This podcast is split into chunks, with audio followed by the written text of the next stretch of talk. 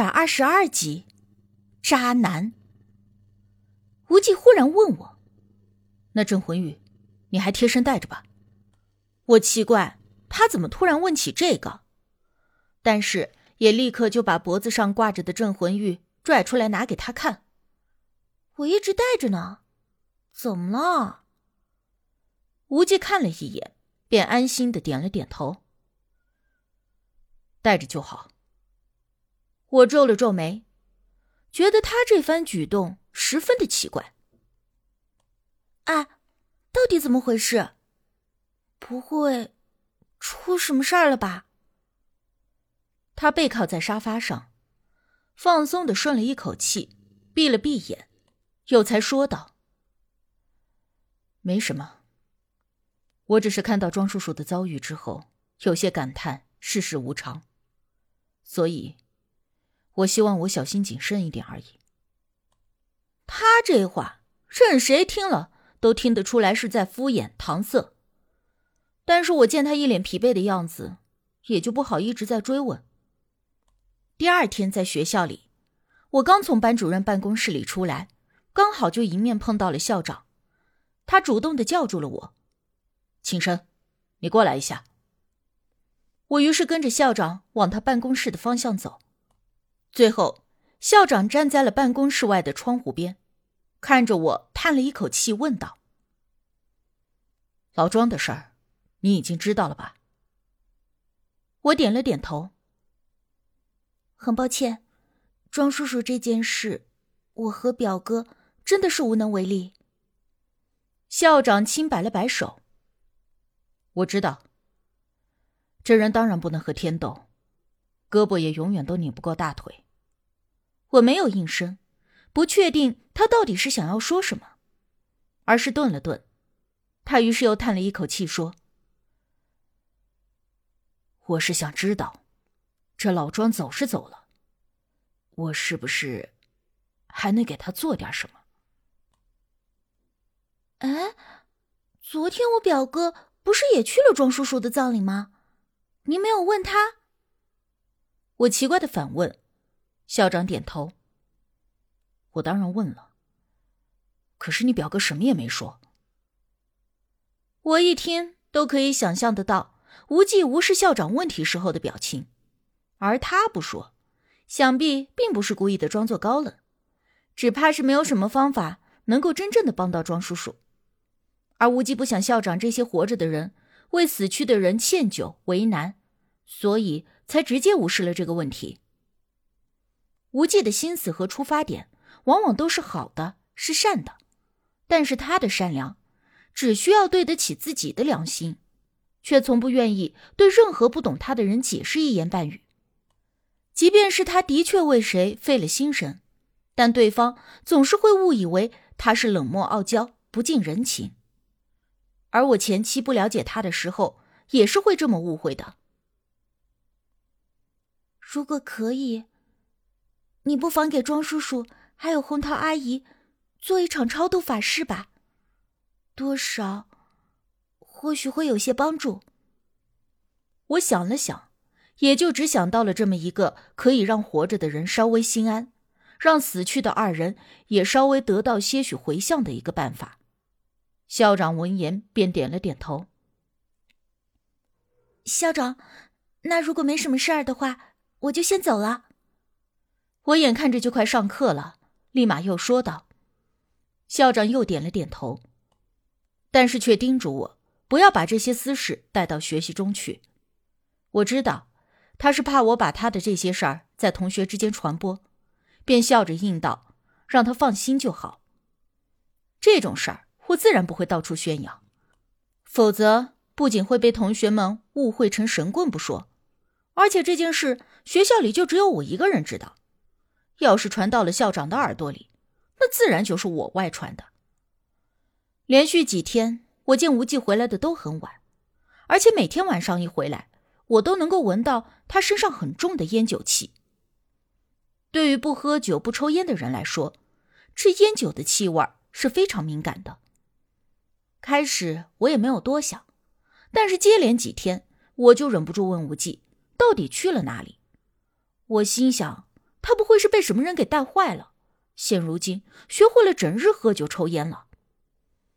我问的时候，担心他不会告诉我，或者又随便的搪塞我两句。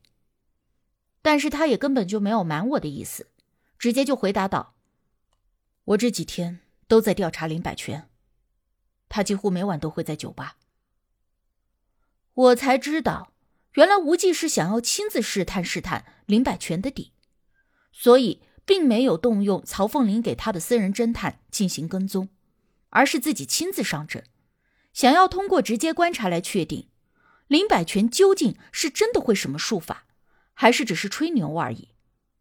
但是接连几天，这林百全除了喝酒泡妞以外，就没有做过第三件事儿，所以无忌跟着他才会沾了一身的烟酒味儿。我对于无忌的这番耐心倒是有点意料之外，而且脑补了一下无忌像个私人侦探似的跟着林百全的画面。莫名的有些喜感，而就这么着，又过了两天。第二天，无忌回来的时候，眉眼间就带着淡淡的喜色，虽然十分的浅淡，可是我却敏感的捕捉到了。怎么，被你查出线索了？我立刻追问。无忌轻浅颔首，说：“那个曹凤林猜的没错，林百全果然是会些东西的，而且应该是将术。”我听着，真愣了一瞬间。若说这些邪术当中，我对“降术”这两个字最为敏感，但也是最头疼的。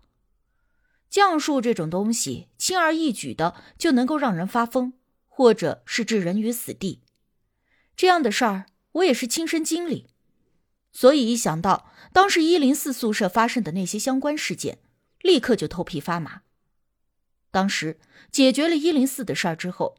我就在心里祈愿，今后不要再让我碰上降术这种东西发生在身边。可眼下看来，老天爷并没有把我的祈愿当回事儿。而当我提起了一零四宿舍的事儿时，无忌却神秘的一笑，说：“那个林百全或许还真的与一零四宿舍的事儿有点关系。”我闻言想了一下，对呀，我们这个地方本来就不大。却接连发生了降术事件。第一次是那个收购了诡异花瓶的张四的养女所为。第二次，虽然暂时还没有能够查出确切的幕后主谋，但是在这片区域发生降术的事件，想必和那个降术传人的张四脱不掉关系。难道这个林百全跟那个收购花瓶的张四也有关系？我想了想，立刻问无忌。无忌说。这些人做的都是见不得光的买卖，保密措施做的也很足，暂时只能够查出林百全和张四往来频繁。原来无忌查出来，这个林百全私下里也是个古董贩子，他们这些人当中有着千丝万缕的关系，而这一层关系亲近到什么程度，就还需要进一步的查探。那你还要继续的蹲守林百全啊？我有点为无忌叫屈，总觉得像他这样的人去做这种狗仔队似的跟踪人的事儿，确实有点掉价。无忌摇了摇头，说：“他跟踪林百全只是为了确定林百全是否真的会邪术而已。既然现在已经确定了这件事，那后续的事情自然就交给专业人员去处理。”而我们当晚就收到了曹凤林的邀请。他老人家希望我们到他那里去，让无忌亲自跟他说一下发现的情况。于是我们又乘车来到了曹凤林的家中，见到了这个虽然坐拥了万贯家财，却孤独一人的老人家。我其实跟着来就是个摆设，只不过我一个人在公寓里很无聊，而无忌也似乎是担心我，所以才让我跟着一起去。我这才跟了过来。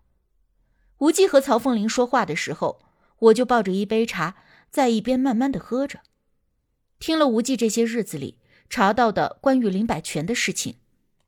林百全这个人每天都花天酒地，看似只是一个花花公子而已，但是他实则是私下做着一些走私还有贩卖古董的行当，而当年成为曹凤林公司中的一名职员，可能完全也就只是为了勾引曹凤林的女儿而已。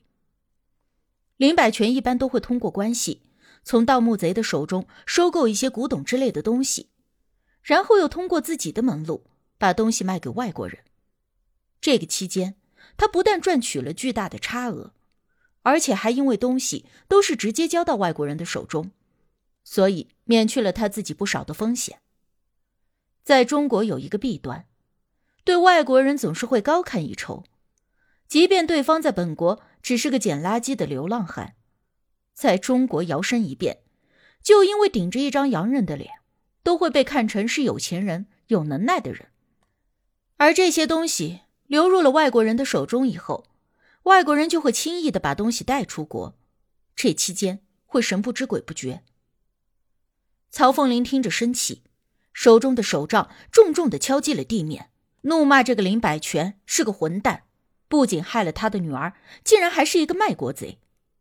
这卖国贼吧，说的虽然夸张了一点，但是若深究起来，这林百全做的事儿也当得起一句卖国贼。这些人。为了自个儿的利益，将中国古代的文化瑰宝专卖到外国，实在是可恨。而无忌接下来的一句话，却让曹凤林气得浑身颤抖。林百全不止骗了您女儿一个人，在这之前，他还有一个同居多年的女人。